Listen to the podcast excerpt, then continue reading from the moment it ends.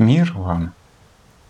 Продолжаем читать Владыку Афанасия «Любовь и рассудительность». Чистое и непорочное благочестие пред Богом и Отцом есть то, чтобы презирать сирот и вдов в их скорбях и хранить себя неоскверненным от мира. Иакова 1, 27. Святой апостол Иаков может быть единственный автор книг Нового Завета, который использует термин «религия». Этот термин необычен для Писания и для отцов церкви, так как большинство из них используют слово «церковь». Но здесь этот термин используется в своем истинном содержании для обозначения нашей связи с Богом через церковь и в церкви. Чистое и непорочное благочестие перед Богом и Отцом состоит в том, чтобы посещать сирот и вдов в их скорбях и хранить себя от влияния мира. Потому что это результат правильной связи с Богом. То есть тот человек, который прилагает усилия для того, чтобы иметь здоровую связь с Богом и проводит духовную жизнь, который молится, бодрствует, постится, исповедуется, ведет всецелую духовную борьбу, тот не может быть жестокосердным – и безразличным к скорбям других людей, и не дает осквернить себя похотям и соблазнам мира сего. Когда в Писании говорится о мире всем, то, естественно, имеется в виду не те люди, которые рядом с нами, они наши братья, за которых Христос умер, а светский дух, плотское мудрование, мудрование греха, порока, все то, что противится Божию закону. Вот это и есть мир – мы должны любить людей и даже умирать за них, как и Христос умер за людей. Те добрые дела, о которых мы говорим, посетить больного человека, сироту, вдову, скорбящего, и вообще все добрые дела не являются самоцелью. И мы совершаем их не потому, что они наша цель, нет. Они средства, приводящие нас к Богу, и результат нашей связи с Богом. Другими словами, невозможно любить Бога духовно подвязаться и не любить брата своего. К сожалению, часто я это говорю в первую очередь о себе и уже потом о других. Среди нас, набожных, как говорит святой апостол Иаков, можно увидеть исключительно много необъяснимых поступков. Наш старец на Святой горе говорил, этот человек когда-нибудь читал Евангелие или хотя бы слышал о нем? И этот человек может быть клириком или мирянином. И такое происходит среди людей, которые ходят в церковь. Мы пытаемся вести то, что называется духовной жизнью, жить по нормам церкви, быть на вечерней, литургии, молиться, исповедаться, соблюдать посты, праздники. Все. Иногда даже бываем чрезмерно ревностными. Смотрим, можно ли сегодня вкушать елей или нет – и если у нас будет пирожок с маслинами, несем его в лабораторию, чтобы проверить, нет ли в нем следов растительного масла. Проводим анализы, чтобы не оказалось, что в нем было растительное масло и мы оскоромились. И в то же время демонстрируем поведение, полностью зависящее от наших идолов, пороков, бесчувственности. Вспоминаю, как однажды один человек искал работу, и я сказал ему, ну ладно, Пойди вот к этому человеку. Он хороший работодатель, христианин, церковный человек. Он ходит в храм, устройся к нему на работу. Позвонил тому по телефону, оказалось, что он тоже ищет хорошего работника.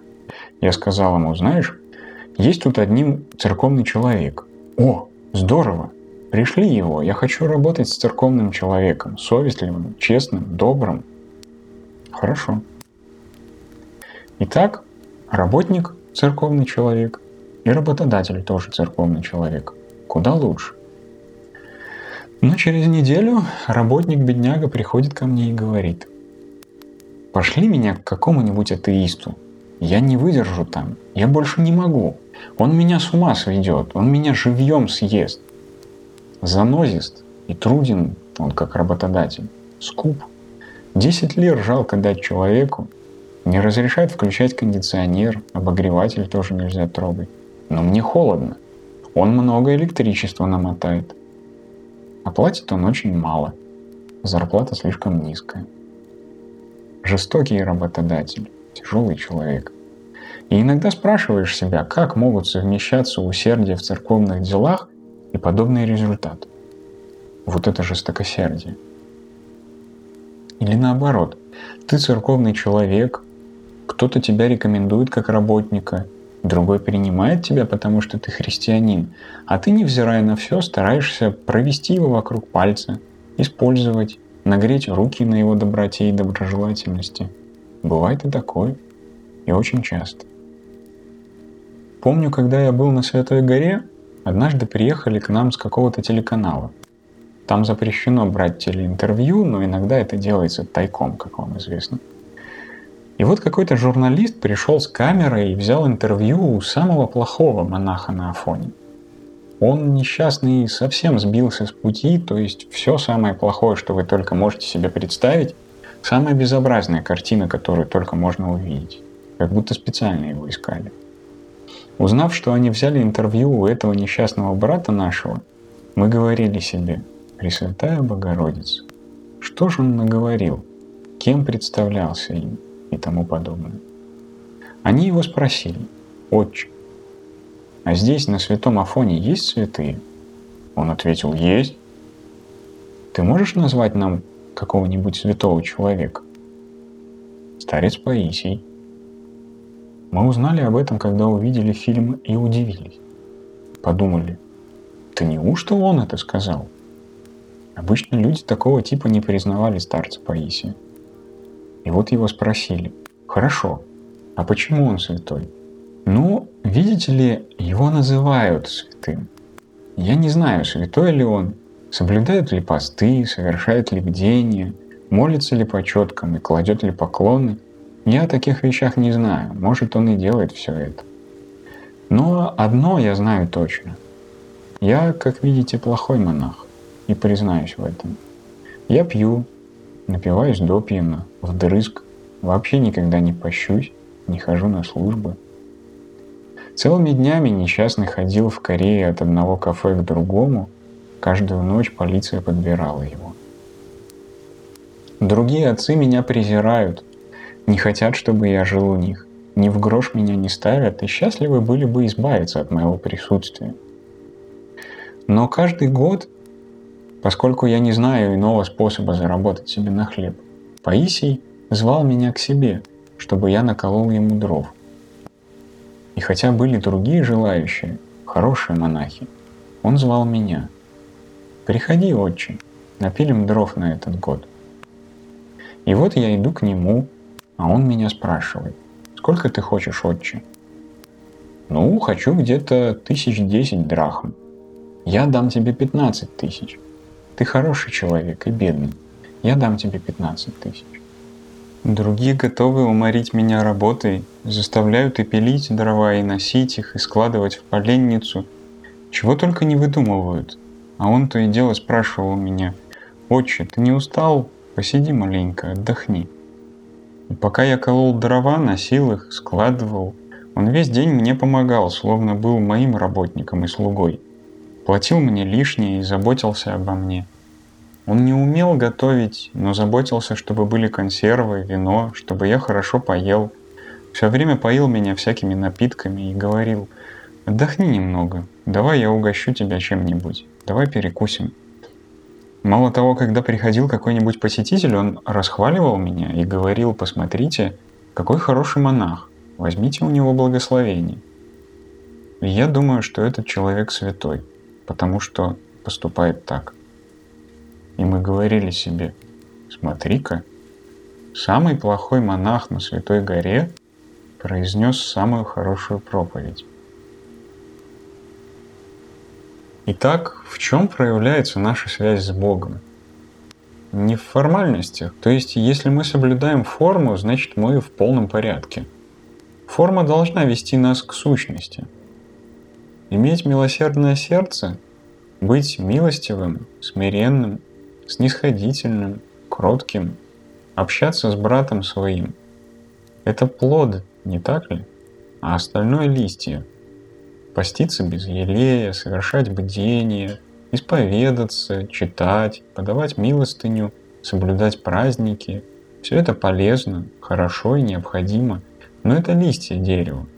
То есть у тебя есть дерево, у него хорошие листья, но плод стать богоподобным и совершенным, как совершен Отец Небесный. Стать милостивым, как милостив Отец наш Небесный. Вот плод всех дел, которые ты совершаешь. Следовательно, отсюда виден плод твоего духовного труда. Если ты тяжелый и занозистый человек, если с тобой нельзя найти общий язык, если ты желчный, привередливый, если ты трудный работодатель или трудный работник, то все это означает, что что-то в твоей духовной жизни неладно. Ты не можешь быть придирчивым человеком, когда живешь духовно. Не можешь изливать свою желчь на другого человека. Не можешь топтать его потому одному, что он твой сотрудник. Очевидно, тут нужно еще трудиться духовно, чтобы человек смог принести духовные плоды. В то же время часто действительно видишь церковных людей, которые, поскольку они духовные люди, преисполнены духовных плодов, и окружающие их реально, без всяких слов и проповедей, обращаются и любят Бога. Французская пословица гласит, «Если хочешь понять, святой ли ты, спроси об этом у своего работника». Твой работник скажет тебе, святой ли ты, потому что он каждый день рядом с тобой – видит все твои особенности, мелкие недостатки, изъяны. Других, кто смотрит на тебя на расстоянии, ты с легкостью можешь ввести в заблуждение приятной улыбкой или взять себя в руки, когда нужно, чтобы не выдать себя, и о тебе не сказали ничего плохого. Но тот, кто каждый день рядом с тобой и видит все детали твоей жизни, сразу поймет, так ли все это. На меня произвело впечатление вот что – на днях пришел один мужчина, сын священника. Сейчас ему 40 лет, а отец его уже пожилой, он служит в нашей епархии. И вот сын начал говорить и заплакал. От благоговения, от трепета, который он испытывал перед своим отцом-священником. Он сказал мне, «Владыка, мой отец святой человек. Мы каждый день видим это. У нас столько детей, мы были очень бедны. А он честный человек, никогда никого не обвинит, никого не осудит. Мы никогда не видели за ним ни одного плохого поступка. Наш дом всегда был открыт для всех. Мы голодали, но за столом всегда сидели люди, кто только не захочет. Все приходили к нам. Он никогда не закрывал дверь дома, никогда никому не сказал «не могу, оставь меня в покое». И не был равнодушным. Он всегда был открыт для людей во всех их трудностях и скорбях. На сердце сына это воздействовало так положительно и сильно, что он сказал, вот, мой отец – святой человек, ибо видел плоды его духовной жизни. И как часто мы видим людей, у которых остались светлые воспоминания о родителях, которые чтут и уважают своих родителей, помнят их добрые дела – и говорят, посмотри, каким хорошим человеком была мама или был отец. Потому что видели плод их духовной жизни. А плод этот – милосердие, любовь. Помогать вдовам и сиротам в их скорбях, как это важно, не правда ли? Вы знаете, действительно, когда человек переживает трудности, для него очень важно, чтобы мы его утешили. И здесь я должен сказать, что, к счастью, сегодня мы образованы и ведем себя гуманно. И если у нашего знакомого случится скорбь, мы идем, чтобы сказать ему слово утешения, поддержать его на похороны, например, в случае еще каких-нибудь проблем. На Кипре общество до сих пор еще верующее, более социальное, так сказать. Я хочу отметить две вещи.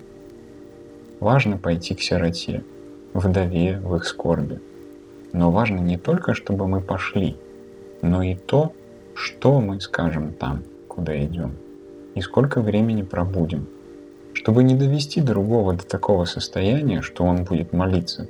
«Христе мой, просвети его, чтобы он ушел, я больше не выдержу». Духовный человек прежде всего рассудителен и знает, что другой скорбит, что он болен. А у больного много нужд, ты не можешь усесться рядом и целый час читать ему проповедь. Ему ведь нужно отдохнуть, позаботиться о себе. сделать все, чего требует болезнь. Представьте себе, что кто-нибудь пойдет и будет сидеть целыми часами возле больного. Какое же это выйдет мучение для него? Мы должны быть исключительно чуткими в этом отношении. И вот мы идем к нему. И что говорим? Иногда мы, благочестивые, совершаем тут огромные ошибки. Тогда как другой страдает, не слышит нас, не понимает, что мы ему толкуем, мы начинаем произносить проповеди, которые часто не что иное, как хула против Бога. И начинаем в таком духе. Значит, так Богу угодно было. Бог забрал его, потому что он был хороший.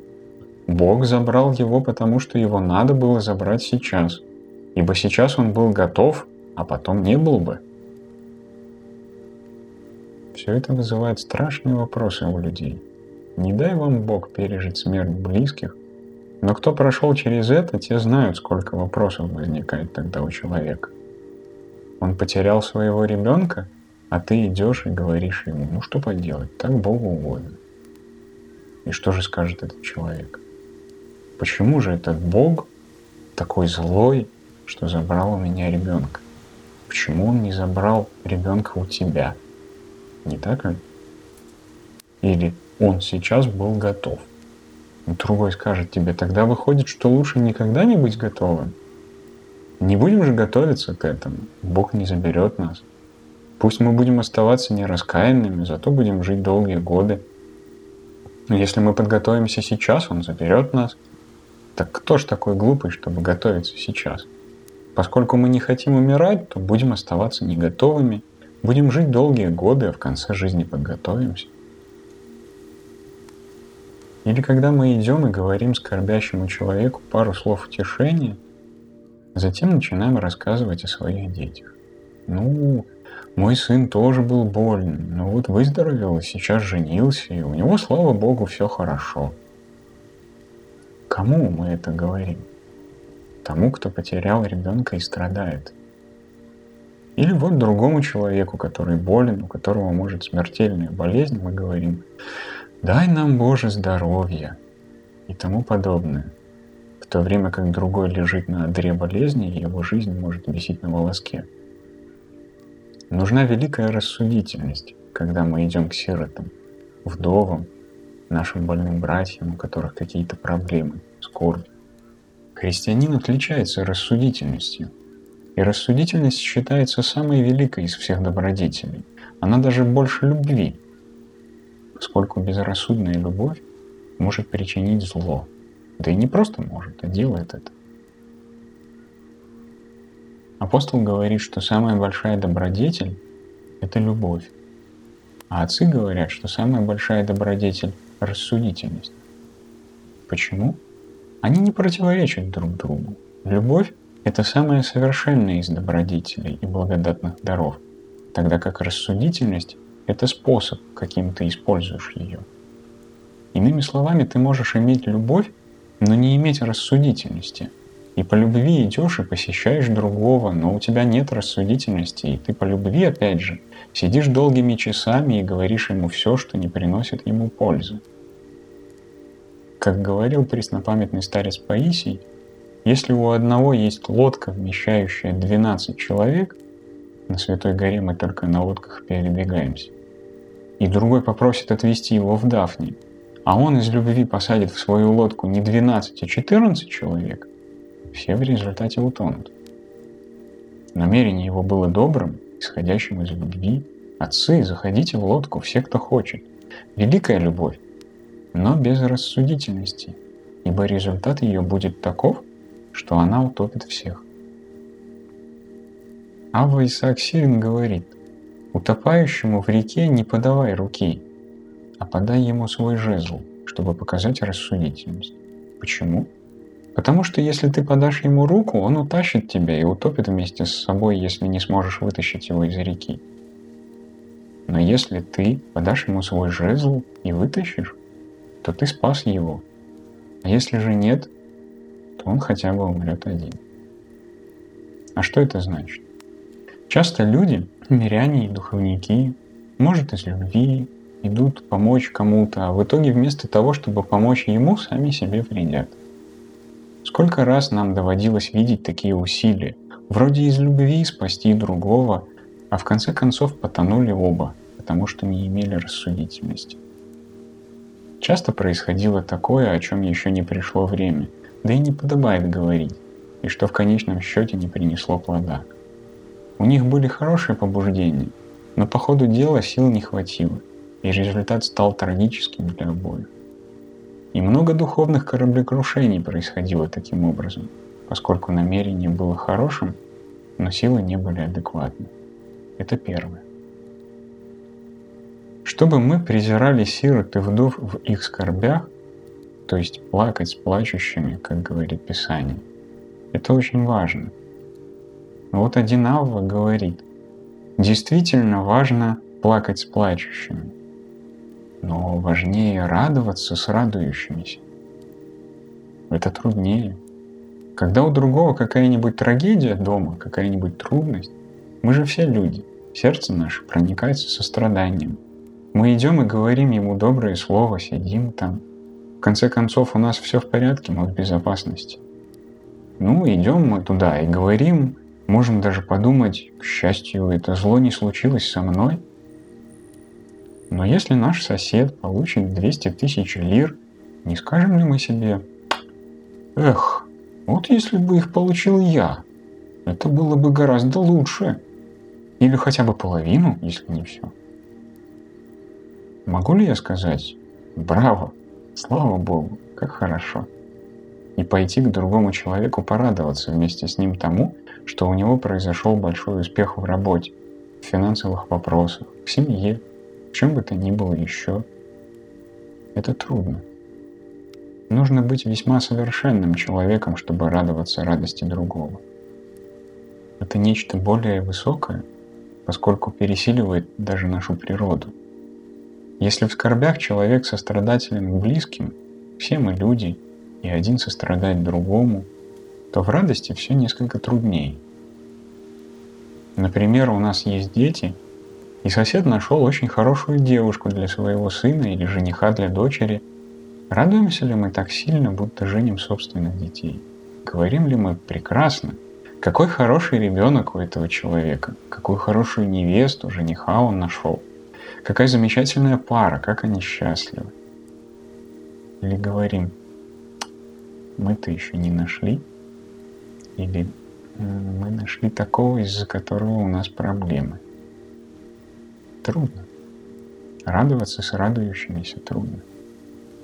В другом месте по Терека написано, что один посетитель проходил мимо кельи и подвижников Нитрийской пустыни, и его спросили, «Куда ты идешь, отче?» «Да иду к Аве Пимену». «А, иди.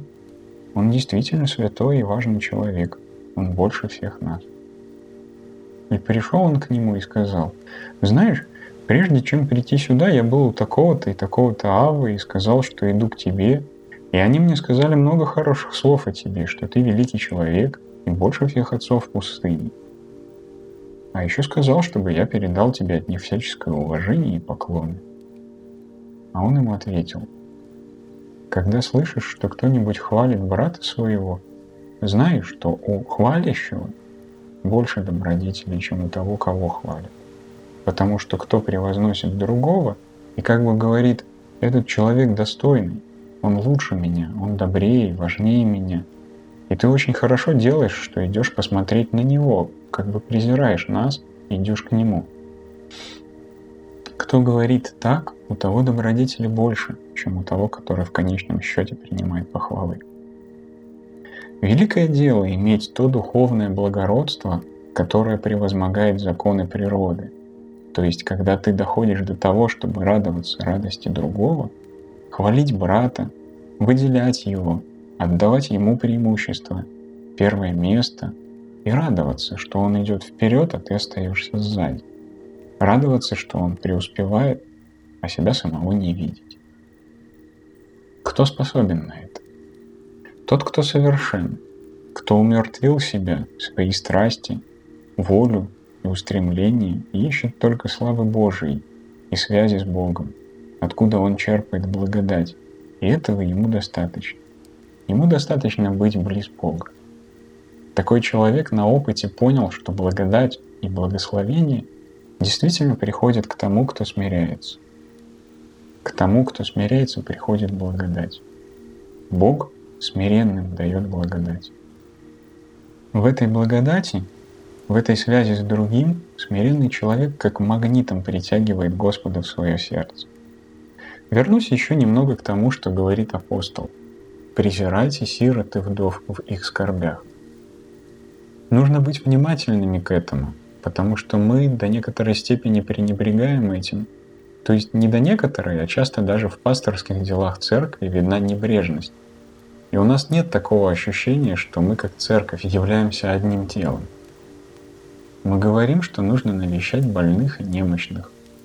В нашей метрополии есть организованные группы, которые ходят по больницам и домам престарелых. На приходах также есть группы, которые посещают людей, имеющих проблемы. И видно, что мало людей идет в эти группы. Ну хорошо, у нас работа, у каждого работа. Часто говорят, я завален работой, Хорошо, но неужели ты так занят, что не можешь читать? Нет, не до такой степени. И телевизор совсем не смотришь? Нет, телевизор мы смотрим. И на улицу не выходишь? Нет, гуляем немного. То есть время у тебя есть. Все не так, как ты говоришь. Нужен маленький подвиг. В миру мы не спасемся ни своими бдениями, ни постами, ни молитвами – как бы мы этого не хотели, но нам, наверное, не позволяет наша среда, наши силы и намерения предаться этим вещам. А что же спасает нас в миру? Милостыня, которая состоит не только в том, чтобы отдать свои деньги другому человеку. Это тоже важно, но она еще и заключается в моем присутствии, моем добром слове, моей диаконии в деле церкви, не правда ли? Диакония Имеется в виду раннехристианский смысл слова – служение нуждам людей.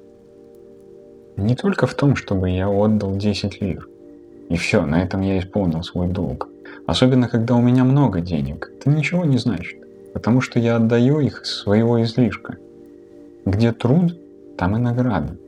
Где трудности и лишения, там подвиг и нужен. Поэтому нам нужно быть внимательными, посмотреть в своем квартале, есть ли люди, живущие в нужде, старые, одинокие, которых остальные презирают. Как важно поделиться с ближним чем-то своим тихо, бесшумно, красиво, как прилично христианам. И как предосудительно иметь перед своим домом или в квартале нуждающихся людей и даже не подумать о них.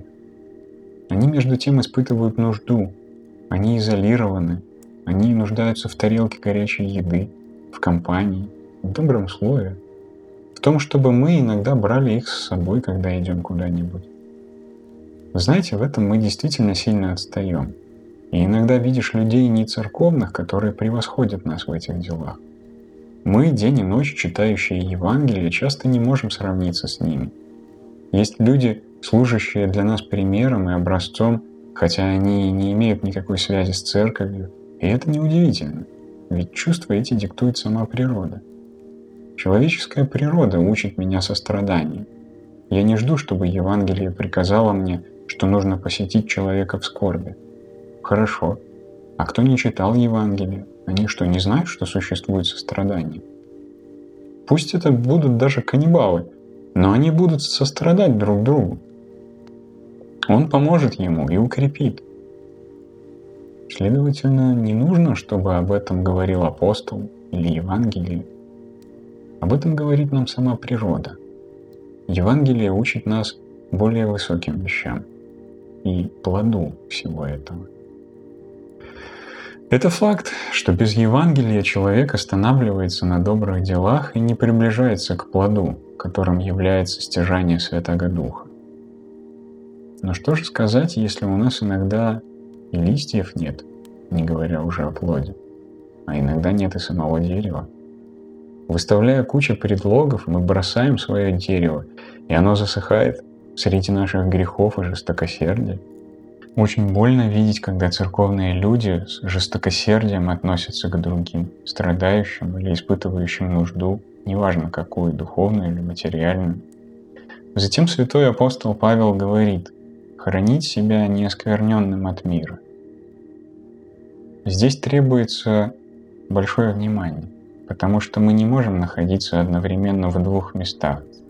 Никто не может служить двум Господам. Невозможно жить и светской, и духовной жизнью. Так не получится. Ты одно полюбишь, а другое возненавидишь. Нужно выбирать. Часто, особенно в отношениях между супругами, когда они не одного духа, нужна экономия, снисхождение. Обычно жена бывает церковным человеком, а муж не такой уж церковный. У него свой образ жизни, и дело у них доходит до конфликта. Например, он хочет посетить какие-то заведения, а не сидеть дома, и уходит туда. Или хочет сделать что-нибудь по дому, а жена не соглашается, потому что это нарушит ее духовную жизнь и так далее. Здесь нужно, чтобы тот, кто сознательно является членом церкви, имел силу и великую рассудительность следовать своей половине так искусно и с таким вниманием, чтобы и себе не навредить, и другому человеку помочь войти в церковь.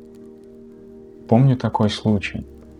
Одна женщина действительно была очень благочестивой. Ее муж тоже был хорошим человеком, но внутренне сопротивлялся ей и был очень грубым. Ругался, говорил срамные вещи, кричал, поднимал скандалы.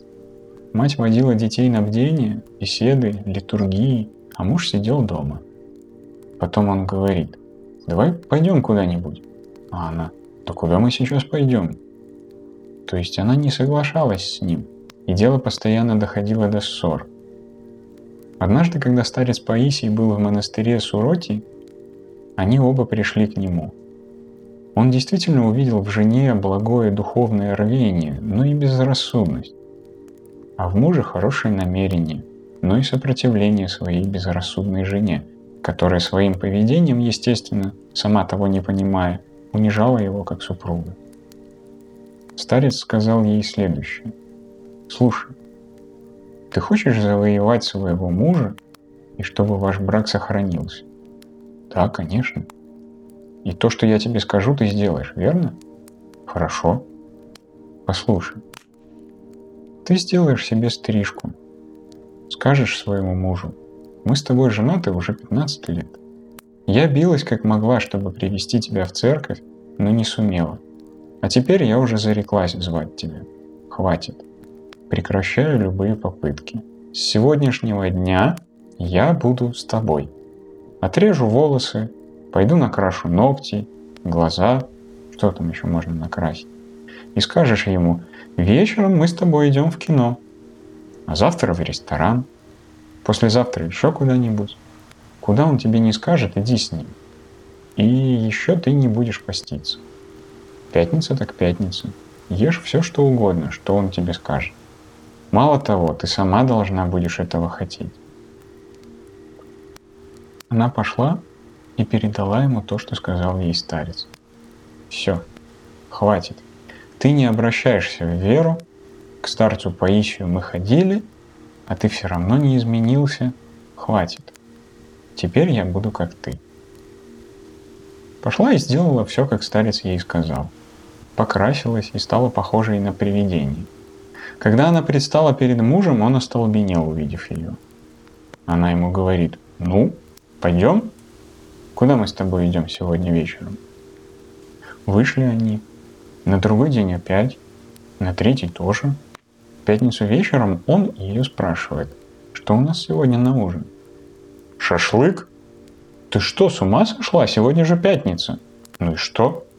15 лет я соблюдала пятницы, а ты не изменился. Теперь все, больше нет пятниц. Пойдем домой, тебе утром идти в церковь. Не пойду я в церковь, мы будем здесь до утра. Через пару месяцев он дошел до отчаяния. Тогда сам пошел к духовникам и сказал, спасите ее. Что с ней? Потом сам стал ее умолять, прошу тебя, попастись, приди в себя, Смой эту косметику. Вернись в свое прежнее состояние. Я не говорю вам, чтобы вы совершали такие вещи, разумеется, рискованные. Но иногда, когда они делаются сознательно, Бог видит произволение человека. По Тереке мы читаем исключительно хорошие истории. Вот жили два подвижника, и один из них сказал, «Ава, я уйду из монастыря, пойду в город, не могу больше выдерживать эту аскетическую борьбу. Сниму рясу, найду в городе какую-нибудь женщину и буду жить с ней». Ава ему отвечал, «Отче, что ты говоришь? Не могу, хватит. Хорошо, тогда и я пойду с тобой. Ради любви к брату тот, кто долгие годы не выходил из монастыря, шел за ним до самых дверей женщин. И повествуется, что, видя труд Аввы, Бог отнял у немощного брата брань. Он в последний момент пришел в себя и сказал, что же я делаю? Ради любви того старца брат этот был спасен. Если можете, прочитайте, у кого есть синоксарь, житие преподобного Аврааме, его память 29 октября. Это потрясающая история о том, как преподобный спас одну девушку, свою племянницу, которая подвязалась с ним в пустыне, но проходивший теми краями человек соблазнил ее и увез к себе, а потом она стала блудницей. Сорок лет он не выходил из пустыни – и вареной пищи не ел. А тут снял рясу, сбрил бороду, искупался, взял кошель с деньгами и отправился в публичный дом. Вошел он туда и сказал, «Я хочу спать с этой девушкой». «Но ты уже пожилой человек, ты старик». «Какая разница? Разве у меня нет денег? Я плачу и хочу вот эту девушку». И когда она подошла и увидела его, то отвернулась, но он стал притворяться и говорить ей все те безумные слова, которые произносят в таких местах. И когда она хотела его обнять, то почувствовала благоухание святости и пришла в себя. Она вспомнила своего старого дядю в пустыне. И дальше повествуется так. Она смутилась, а старец ее спросил, что с тобой? Ничего, я просто вспомнила о чем-то. Он тут же забрал ее оттуда – вернул в пустыню, и впоследствии она спаслась. Как много святых шли в притоны сатаны и выводили оттуда людей. Разумеется, они были сильными, не как мы. Была у них и рассудительность. Я хочу сказать, что когда рассудительность и любовь идут вместе, они творят чудеса. А когда любовь безрассудна, она опасна. Поэтому нужно быть людьми осторожными, чтобы мир сей не повредил нам, но надо, чтобы нам сопутствовала и рассудительность, чтобы эта любовь не превращалась, самое главное в семье, с детьми, препятствие для благочестия. Рассудительность должна сопутствовать нам, чтобы наша связь с Богом назидала других людей, а не губила их, и делала крепче эту связь, которая у них имеется с нашим Отцом Небесным. Богом.